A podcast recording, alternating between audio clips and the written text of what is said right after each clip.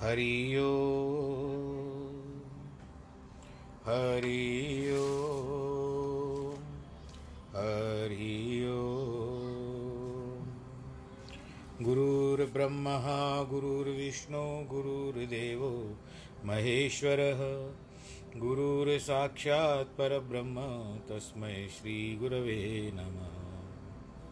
विघ्नेश्वराय, वरदाय, सुरप्रियाय लम्बोदराय सकलाय जगद्दिताय नागाननाय श्रुतियगविभूषिताय गौरीसुताय गणनाथ नमो नमस्ते। देहि मे रिद्धि सौभाग्यं, देहि मे धनसञ्चयम् इच्छासिद्धिं कुरु मे देव दयादीनं गणेश्वर। नाहं वसामि वैकुण्ठे योगिनां हृदयेन च। मद्भक्तां यत्र गायन्ति तत्र तिष्ठामि नारद। जिस घर में हो आरती, चरण कमल चितलाए, तहाँ हरि वासा करे, ज्योत अनंत जगाए। जहाँ भक्त कीर्तन करे, बहे प्रेम दरिया। तहाँ हरि श्रवण करे सत्यलोक से आए। सब कुछ दीना आपने, भेंट करूँ क्या नाथ? नमस्कार की भेंट लो, जोड़ू मैं दोनों हाथ।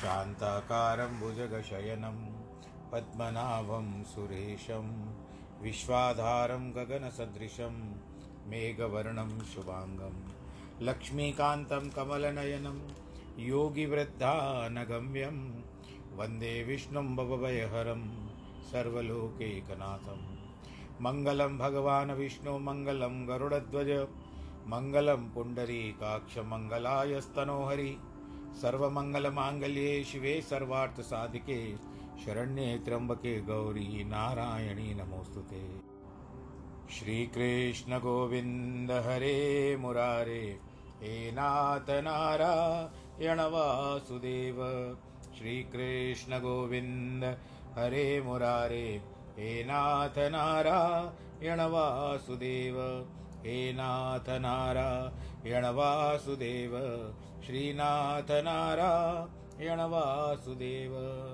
नारायणं नमस्कृत्यं नरं चैव नरोत्तमं।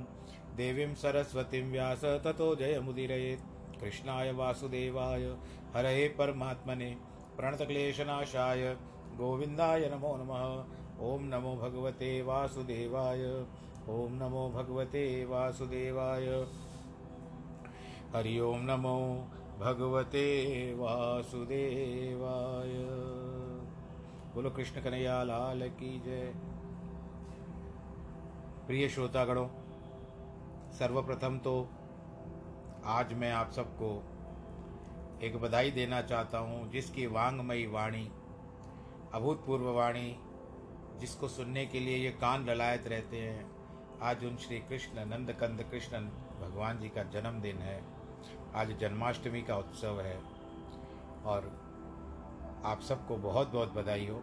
कल भी मनाई जाएगी जन्माष्टमी, परंतु इसमें कुछ भेद होते हैं, वो फिर कभी आराम से आपसे बताएँगे और इस पर निर्णय लेंगे। पर आज तो आप हमारी बधाई स्वीकार करो। मैं भगवान जी से यही प्रार्थना करूँगा कि इसी तरह से आपके घर में भी अनेक अनेक उनके आशीर्वाद बने रहे और आप उनके आशीर्वाद में संरक्षक रहो। एक अलौकिक आनंद आता है उनकी वाणी सुनने पर और उनकी लीलाएँ सुनने पर श्रीमद् भागवत के अंदर का हो या किसी भी प्रकार के ब्रज बिलास तो इतना आनंद आता है कि पूछिए मत। क्योंकि कहते हैं कि सोलह कला संपूर्ण बताए गए तो आज हम इसी जन्माष्टमी के उपलक्ष्य में तेरहवें अध्याय में है। चौबीसवां श्लोक आरंभ कर रहे हैं।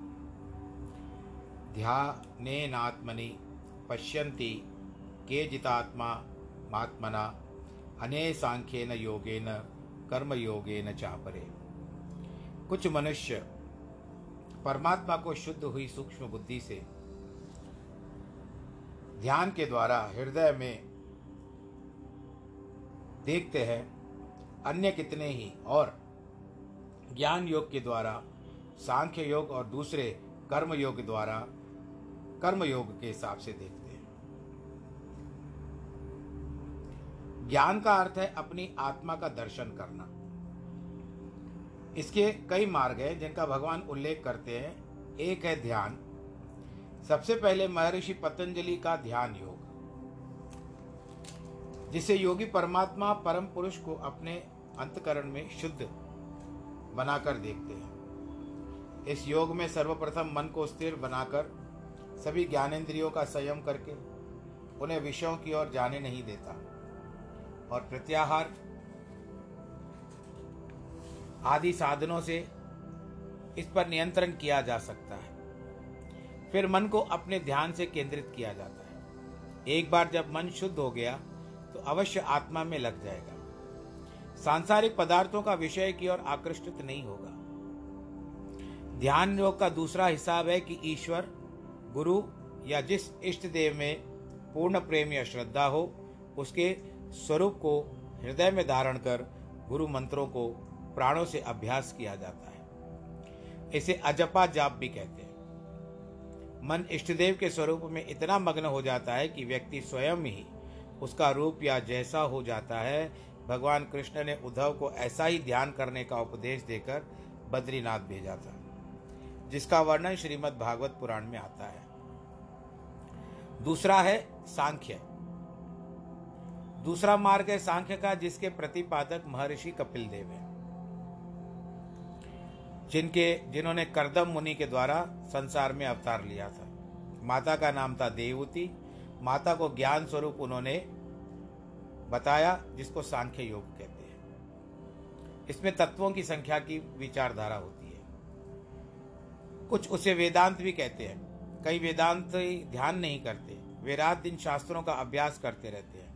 और ऐसा करते करते शरीर को मिथ्या समझते हैं।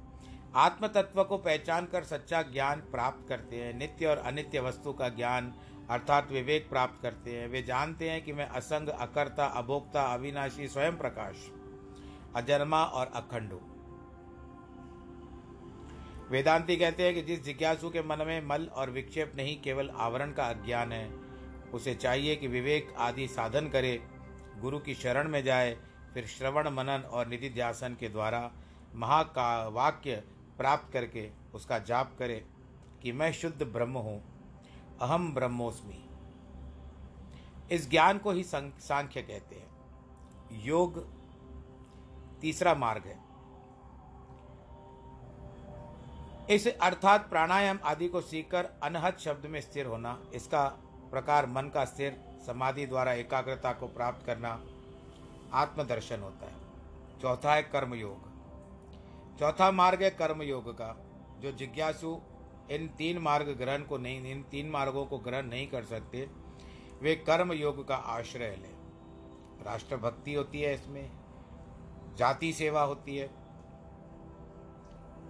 कम्युनिटी सर्विस जिसको आप कहते हो, परोपकार होता है और नर्स बन सकते हो आप।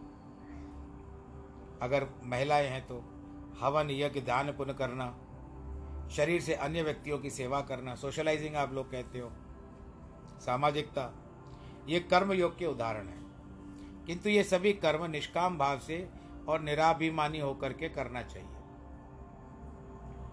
इस श्लोक की कुछ टीकाओं में सिर्फ़ तीन मार्ग बताए गए। ध्यान योग उपरांत और सांख्य योग को एक ही सांख्य के अंतर्गत माना जाता है। पूर्व जन्म के संस्कारों के अनुसार इन तीनों योगों में से किसी एक में ही मन लगता है। एक गुरु के दस शिष्यों में से प्रत्येक की मनो अवत्सा और मनोवृत्ति भी अलग अलग होती है।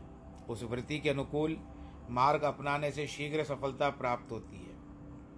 व्यवहार से भी जो बालक व्यवसाय से योग्य होता है, वह उसी और लगाने उसके अनुसार शिक्षा देने पर सफलता प्राप्त करता है। जिसे चिकित्सक में रुचि होती है, उसे इंजीनियरिंग की शिक्षा देना कोई फ़ायदा नहीं होगा। उन्नति नहीं कर पाएगा, बेमन से करेगा। परमार्थ का अंतिम लक्ष्य है आत्मदर्शन, जिसके अंतकरण में मल और दोष भरे हैं और कर्म न करके करने के संस्कार हैं, उन्हें कितना भी ज्ञानोपदेश दो, लेकिन वो यह सब ग्रहण नहीं करेंगे। ऐसे व्यक्तियों के लिए सर्वप्रथम निष्काम कर्म ही आवश्यक है। ठीक है तो आप कर्म योग पे आ जाओ।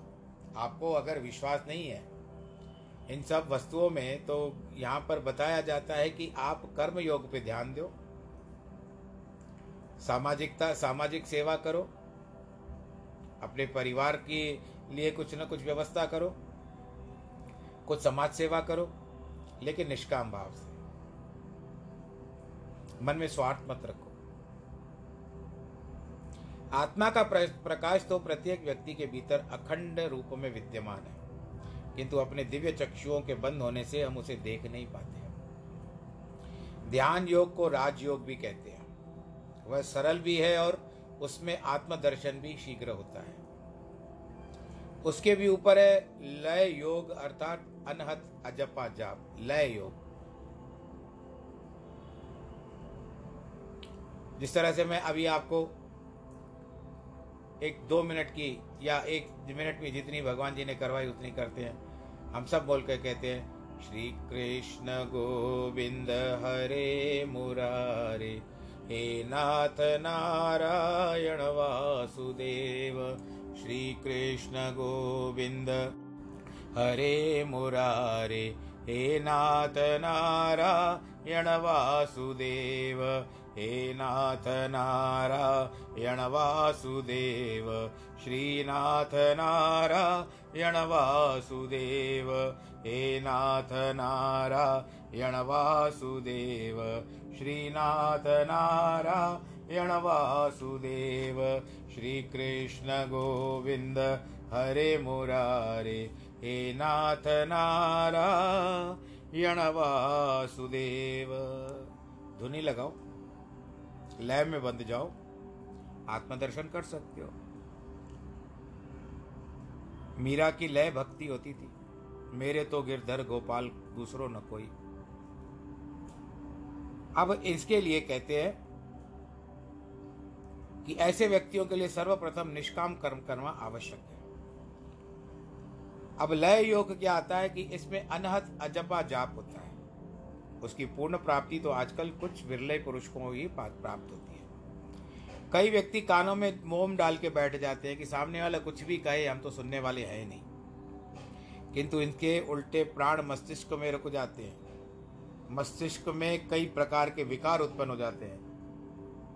अनहद नाद का श्रवण भी पूर्ण विधि से होना चाहिए।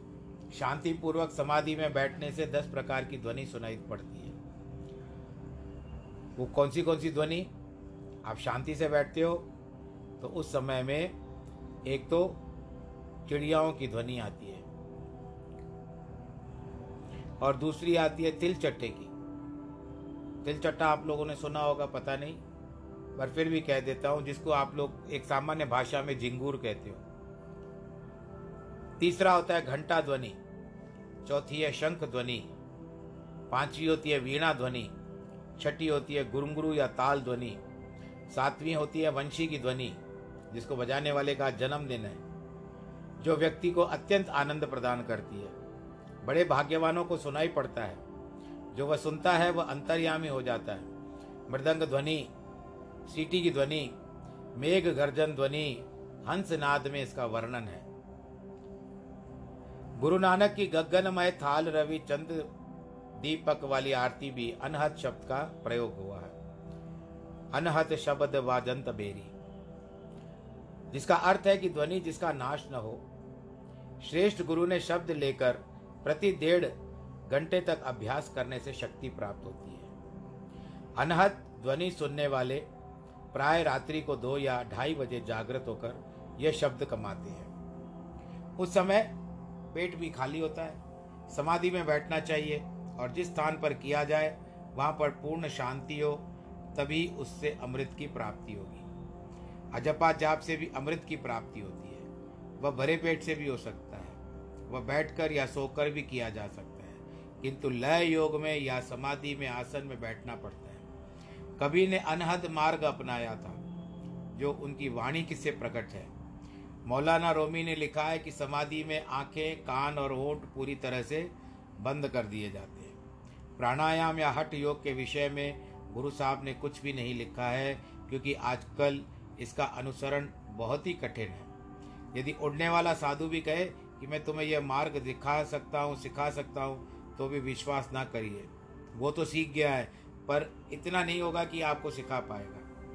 अपना समय भी गंवाना मत सीखो। इस हट योग में शारीरिक शक्ति की अत्याधिक आवश्यक पड़ती है। आजकल प्राप्त होना कठिन है। और वर्तमान में तो फिर जैसे आप लोग इम्यूनिटी इम्यूनिटी कह रहे हो। कहाँ से आएगी इम्यूनिटी अंदर ही आपका कमज़ोर है। तो बाहर कहाँ से ज़ोर चलेगा?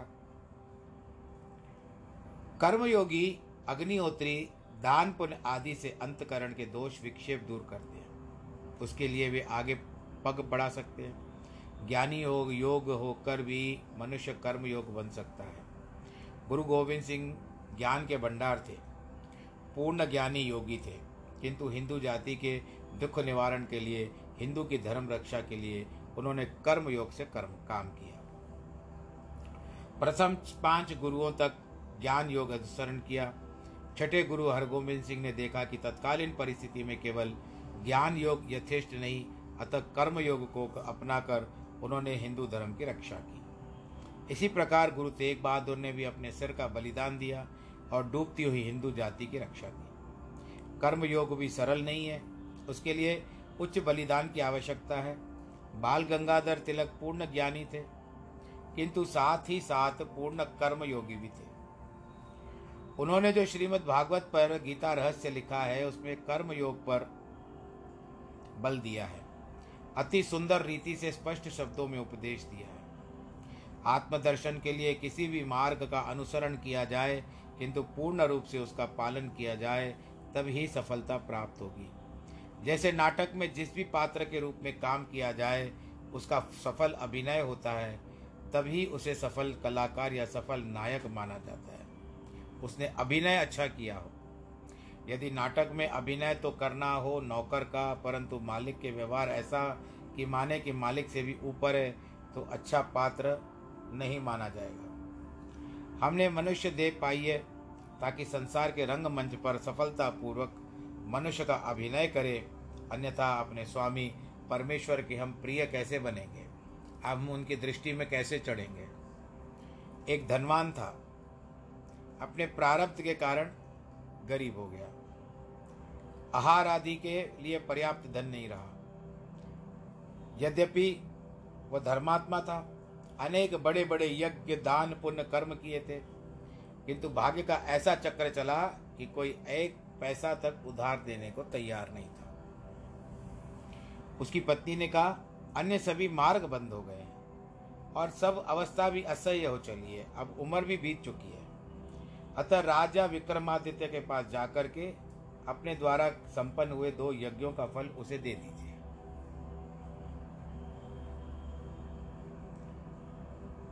तो वह उसकी व्यय से आपको कुछ धन राशि दे देगा बदले में। इस बात को सुनकर वह मानकर निकला कि घर से राजा के पास जाने के लिए। पत्नी ने पाथे रूप में उसे आठ दस चपातियाँ दे दी थी। वह आगे बढ़ा तो एक कुतिया को बच्चा सहित क्षुब्ध अवस्था में देखा। उसे देखते ही उसकी आँखों में पानी आ गया। उसे उसके ऊपर दया आ गई। धर्मात्मा तो था ही, अतः दूसरों की विपत्ति अपने मुख से कैसे देख सकता? तुरंत उसने दो चपातियाँ निकालकर कुतिया को दे दी। वह उसको खा तो गई, किंतु उसकी क्षुदा शांत नहीं हुई। अतः दूसरी भी दो रोटियाँ दे दी। अंत में सभी रोटियाँ उसे खिला दी तो कुतिया को मानो नया जीवन प्राप्त हुआ। उसके बच्चे को दूध भी पीने लगे। वह पूर्णतः तृप्त हो गई। उसके कर्म को परमेश्वर के दरबार में स्वीकृति मिली। कर्म तो तभी फलदायक होते हैं जब उन्हें परमेश्वर की स्वीकृति मिले, अप्रूवल मिले। वह अंत में जाकर विक्रमादित्य के पास पहुँचा, निवेदन किया कि परमेश्वर की मुझ पर कृपा थी, किंतु भाग्य फिर गया है। मैंने यह कई यज्ञ भी किए हैं, उनमें से आप एक दो यज्ञों का फल मुझसे ले लीजिए और उसके बदले में मुझे थोड़ा सा धन दे दीजिए। राजा ने इसको स्वीकार किया। ज्योतिषियों को बुलाकर कहा, तुम बताओ, इसने कौन सा महायज्ञ किया है जिसका फल मैं ले लूँ? उन्होंने अपनी विद्या के बल से बताया, गत रात्रि को इसने एक बहुत बड़ा यज्ञ किया है, जिसे प्रभु की सभा भी स्वीकृति हो चुकी है। उस यज्ञ के बदले यदि इसको संपूर्ण राज भी मांग सकता है तो आप दे सकते हो। तो सौदा सस्ता ही होगा। राजा ने उससे उसी यज्ञ का फल मांग लिया। वह बोला, राजन, मैं निर्धन हूँ। मेरे तो खाने के लिए लाले पड़े हुए हैं। अतः कल रात्रि को मैंने कौन सा यज्ञ किया? कैसा यज्ञ किया? उसने कुतिया को जो जीवन दान दिया था, उस कर्म को उसको याद भी नहीं था, क्योंकि वह स्वभाव से ही दयालु था, अच्छे कर्मों को करके भूल जाता था। और वो तो इस कर्म को कुछ भी नहीं मान रहा था। राजा ने फिर ज्योतिष से कहा, यह तो ऐसा बोल रहा है।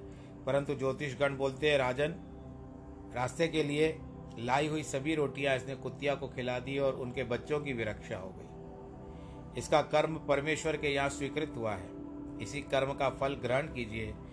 उसके अन्य यज्ञादि इतने स्वीकृत नहीं होते हैं। वो बोले, यदि ऐसा है तो इस कर्म का फल भी मैं बेचने को प्रस्तुत हूँ। धर्मात्माओं पर विपदा आती है तो भी अल्पकाल के लिए और रंच मात्र ही आती है।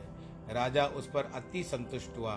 प्रसन्न होकर उसे अपनी सभा में नौकरी दे दी तथा उसके परिवार को बुला लिया तथा उसकी अच्छी तरह से पालन पोषण होने लगा।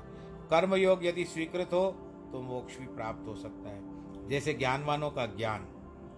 अन्य त्वमेव जानंत श्रुत्वान्ये भय उपासते तेपि चतित रंत्यव मृत्यु श्रुति परायण जो इस प्रकार न जानते हुए उपासना करते हैं, वे श्रुति, पुराण, परायण, पुरुष से भी इस मृत्यु को पार हो सकते हैं।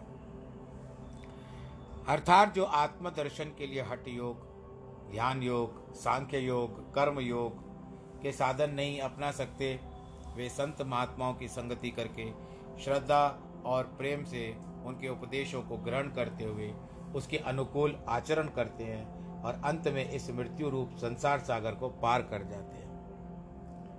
सत्संग में जो भक्ति, ध्यान, उपासना, विषय में उपदेश होते हैं, उन पर विश्वास धरकर उसके अनुसार आचरण करना भी फलदायक होता है।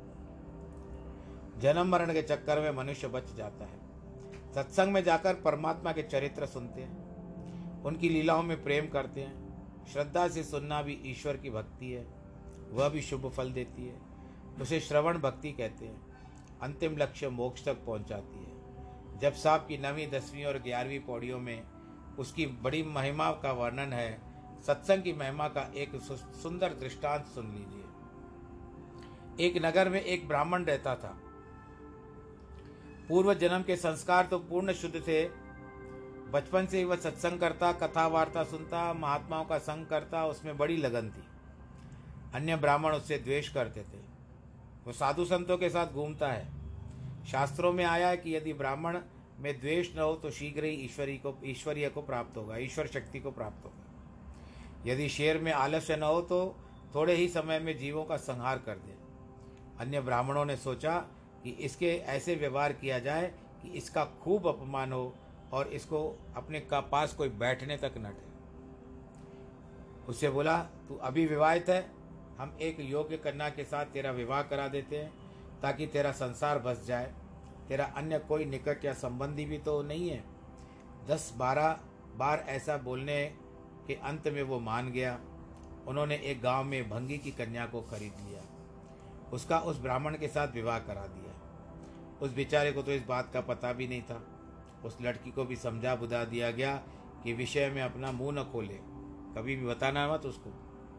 तुम हमारे गाँव में आकर अपनी कन्या को देख लो। वे आए, कन्या को तो उनसे मिलना पड़ा। सारे नगर में हाहाकार मच गया। ब्राह्मणों ने अफवाहें फैला दी कि भंगी बोलते हैं कि इस कन्या को ब्राह्मण हमसे मांग लाया है। परंतु उसे मान अपमान की कोई चिंता नहीं है। कहते बोलने दो, अभी ये मेरी पत्नी है। टूटे बंधन तन के, जिनको होया साधु संग, जो रते रंग एके नानक गूढ़ा रंग।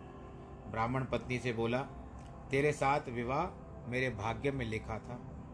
किंतु अब तू मुझसे अलग होकर मकान में बैठ। तेरा सारा व्यय मैं तुझे देता हूँ, परंतु प्रतिदिन सत्संग करती रहना। कुछ दूर बैठना कि कहीं और लोगों को आपत्ति न हो।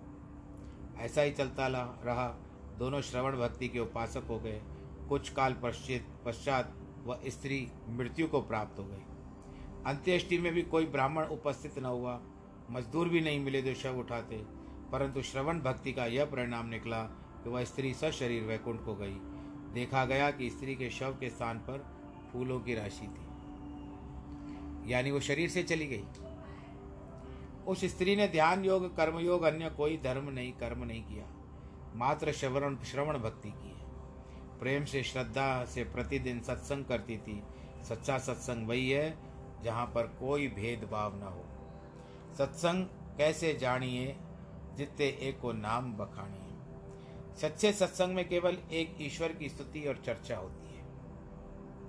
वाद विवादात्मक व्याख्यान सत्संग नहीं है।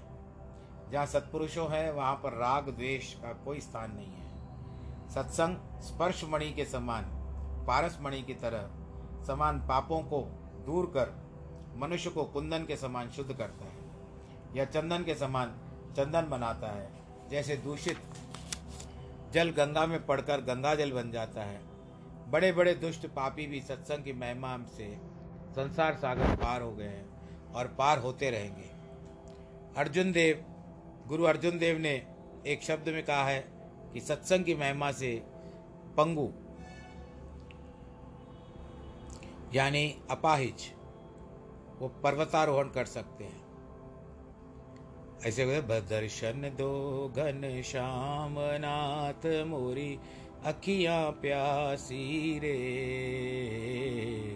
दर्शन दो घन श्याम, पानी पी कर प्यास बुझाओ नैनन को कैसे समझाऊं। आँख में चोली छोड़ो अब तो मन के वासी रे दर्शन दो घनश्याम उसके बाद एक पंक्ति मुझे ये याद आ रही है कि अंधा देखे, लंगड़ा चल के पहुँचे काशी रे आप लोगों को याद होगा ये भजन? बहुत पुराना है। दर्शन दो घन श्याम नाथ मोरी, अखिया प्यासी रे। जैसे पानी पीकर प्यास बुझाऊं नैनन को कैसे समझाऊं? आँख में चोली छोड़ो अब तो। तो इस तरह से भगवान जी से कहते हैं आँख में चोली छोड़ो। और घनश्याम को ही कहते हैं, वही बहुत आँख में चोली करता है, जिसका आज जन्मदिन है। तो आप सब लोग हैप्पी बर्थडे कहिएगा उसको, जैसे आप बच्चों को करते हो। आज तो वो बाल रूप में उत्पन्न होंगे। आज अपना तरफ़ से भगवान जी को बहुत आराधना करिएगा।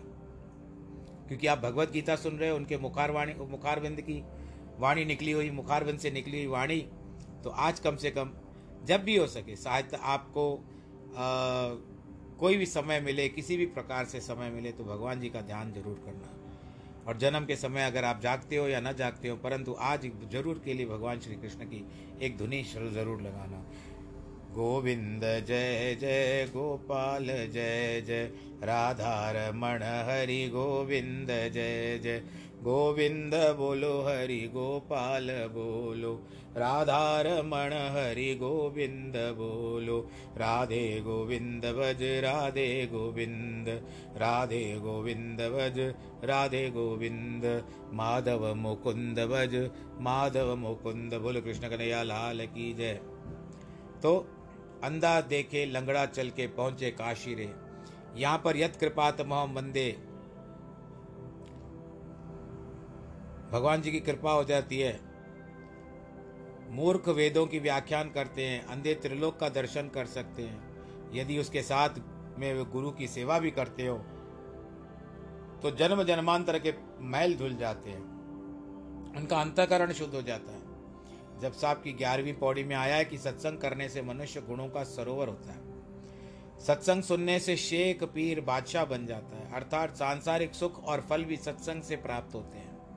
क्योंकि कलयुग में तो विशेष है, सत्संग ही नाम का आधार है। सत्संग में कथा श्रवण से अंधे को मार्ग मिल जाता है। बड़े बड़े समुद्र भी घुटने तक पानी ला देते हैं। अर्थात मनुष्य उन्हें शीघ्र सरलता पूर्वक पार कर लेता है। अज्ञान रूपी सागर को ज्ञान रूपी प्रकाश से पार किया जा सकता है। उसका एक सुंदर दृष्टांत गुरु इतिहास में बताते हैं। गंगा तीर पर एक पंडित रहा करता था। कथा में एक बार कहा नाम सिमरण या नाम श्रवण से मनुष्य संसार सागर को पार कर जाता है। एक दूध बेचने वाली भी गंगा के दूर पार दूध बेचने आती, प्रतिदिन नाविक को नौका के लिए आवागमन का किराया देती। उसने जब सुना राम नाम जहाज़ है, चढ़े से उतरे पार तो सोचा कि प्रतिदिन मैं तो पैसे दे के आती हूँ। क्यों न बचा जाए? जब नामोच्चारण से संसार सागर को पार किया जाता है तो गंगा नदी को क्यों नहीं पार किया जा सकता गंगा तो सागर से भी बड़ी नहीं है। उसने पूर्ण विश्वास हो गया। मन में कोई शंका न रही। विश्वास और श्रद्धा हो तो संसार में बेड़ा पार हो जाता है। संसार खड़ा ही भावना पर है। कथा शेष होते ही चली गंगा का पैदल पार करने। पार करते करते प्रभु का ध्यान करते बोलती चली जा रही है, राम नाम जहाज़ चढ़े सो तरे पार। पानी कम हो गया, वह नदी को पार गई। पार कर गई। चार पाँच मास ऐसे ही करते, उसने कुछ धनराशि जोड़ ली। जो पैसे नाविक को देती थी, वो पैसे इसके पास जोड़ने लगे। तब सोचा कि कथाकार पंडित को घर ले जाकर भोजन कराया जाए। पंडित ने ऐसे ऐसा निवेदन किया, पंडित जी बोले, तू तो है गुजरी। अतः मैं तेरे हाथ का बना भोजन कैसे करूँगा?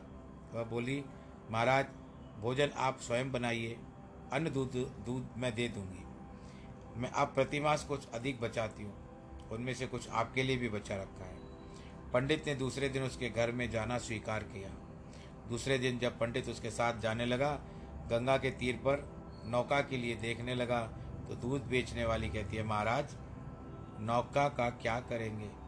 मैं तो प्रतिदिन ऐसे ही नौका में, बिना नौका के गंगा पार करती पंडित ने उसका हाथ पकड़कर गंगा में प्रवेश किया, परंतु मन में न तो श्रद्धा थी, न विश्वास। पानी में प्रवेश करते डूबने लगा।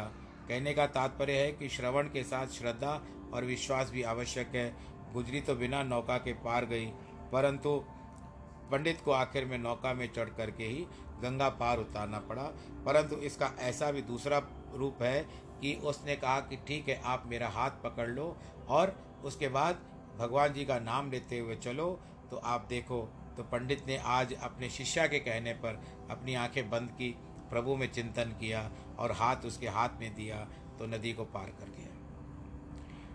इस श्लोक में भगवान ने सत्संग की अपार महिमा बताई है। बड़े बड़े पापी, उग्र, कर्मी, हत्यारे, डकैत, भयंकर अत्याचारी भी सत्संग की सहायता से संसार सागर को पार कर जाते हैं।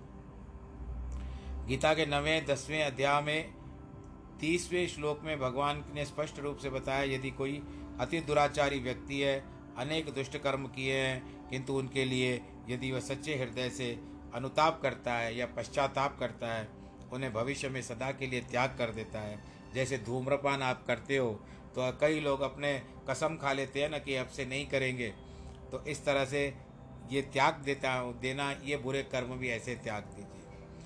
सत्संग में आकर मेरे भक्ति और उपासना करता है, उसे भी भा, भला पुरुष ही समझना चाहिए।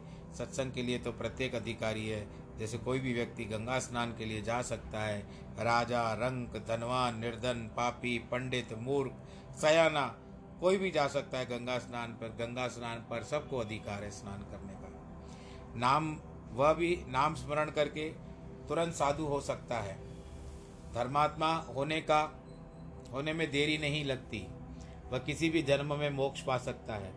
महर्षि वशिष्ठ ने वशिष्ठ ने बताया है कि मोक्ष रूपी राजा के पास पहुँचने के लिए उनके चार द्वारपाल, शम, संतोष, विचार और सत्संग से मित्रता करनी होती है। यदि चारों ओर से संभव न हो तो तीन से दो से मित्रता करके भी काम चला सकते हैं। यदि यह भी एक संभव न हो तो एक सत्संग से प्रेम करके अन्य तीनों के स्वतः मित्र बन जाएँगे। श्री तुलसीकृत रामचरित मानस में भगवान शंकर ने पार्वती से कहा है, सत्संग रूपी प्रयागराज में स्नान करने का फल तत्काल मिल जाता है। कौओं के समान कांव कांव की कठोर ध्वनि करने वाले, मल खाने वाले भी कोयल के समान मधुर ध्वनि बोल सकते हैं। बगुले जैसे डोंगी और दुष्ट भी हंस के समान धर्मात्मा हो सकते तो इस लोक में या परलोक में जिस किसी ने कुछ धन पदार्थ पाया है, मान सम्मान प्राप्त किया है तो वह मात्र सत्संग से। वेद शास्त्रों में भी उसकी प्राप्ति के लिए अन्य कई उपाय नहीं बताया गया कोई उपाय नहीं बताया गया गुरुओं के इतिहास में इस विषय में अनेक उदाहरण दिए गए हैं। गुरु अर्जुन देव के दिनों में पंजाब में एक राजा हरिश्चंद्र था। उसकी स्त्री के विषय में भाई गुरुदास ने बताया है कि कैसे वह राजा से छिपकर सत्संग में जाती थी। एक बार राजा ने उसका पीछा किया और उसके खड़ाओं को जोड़े में से एक लेकर के महल में चला गया। जब ताराबाई, उस रानी का नाम था, को एक खड़ाऊ नहीं मिली तो उसने सत्संग में अरदास कराई कि कोई दूसरी स्वतः खड़ाऊ स्वतः पैदा हो गई। रानी वह खड़ाऊ पहनकर घर आई। राजा ने जब सत्संग का प्रभाव सुना तो वह भी, उसका मन भी कचोटने लगा और वो भी सत्संगी हो गया। इस प्रकार दोनों का कल्याण हो गया। रामचरित मानस में बताया गया कि बिन सत्संग विवेक न होई, राम कृपा बिना सुलभ न सोई। साधु असाधु सदन सुख सारी, सुम रही राम दे ही गुण गावे। सत्संग के बिना विवेक और बुद्धि उत्पन्न नहीं होती। परमात्मा की कृपा के बिना सत्संग की प्राप्ति भी कठिन होती है। मनुष्य तो क्या, यदि एक शुक भी, शुक यानी तोता, भले पुरुष के घर होगा तो वो राम नाम ही सीखेगा। अगर किसी गाली वाले के घर में होगा तो वो गालियाँ बोलना ही सीखेगा। इसके लिए जितना हो सके, अब गणिका भी थी, गणिका आपने सुना होगा, वैश्या थी, उसने क्या किया, तोते का को राम राम रटाती हुई, राम राम कह करके राम राम रटाती मृत मुक्ति को प्राप्त हो गई थी। अगर दुर्जन के घर में होगा तोता तो वो क्या बनेगा? वो सब बातें वही बोलेगा जो वो सीखेगा। इसके लिए कहने का तात्पर्य है कि आप जो भी सीखो, जहाँ भी हो, जिस तरह से हो, सब में से आप कोई भी अवगुण न निकालते हुए, ठीक है, अगर आपके स्वभाव में है तो किसी के साथ हँसी बोल करके कब अपना मन का जो आपका भाव है, वो पूरा कर लिया करो। परंतु कभी भी किसी के सामने, किसी के लिए कुछ ना बोला करो, उसको बुरा लगता है। आप तो बहुत सयाने हो। बस इसके लिए आज के प्रसंग को हम यहीं पर पूरा करते हैं।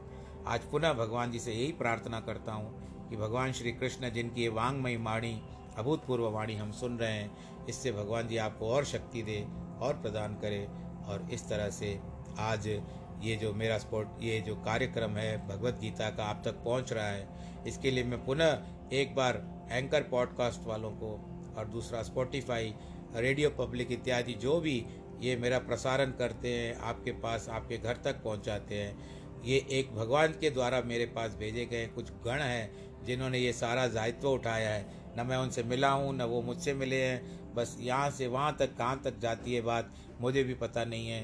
तो बस पहुँच रही है, लेकिन ये बात तो है। कई लोग सुन भी रहे हैं।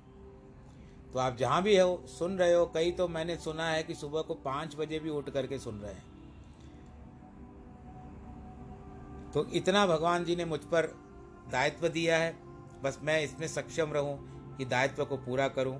मैं भी प्रसन्न रहूँ, आप भी प्रसन्न रहें और भगवान हम दोनों के ऊपर प्रसन्न रहें। आप अपना ख्याल रखिएगा, अपना ध्यान रखिएगा। कोरोना का समय चल रहा है सैनिटाइज़र का प्रयोग करें और मास्क का प्रयोग करें, हाथों को अच्छी तरह से धोएँ, काढ़ा पिए, तुलसी का सेवन करें, काली मिर्च, लौंग, जो भी आपको प्राप्त होता हो और जिस तरह से हो सकता हो।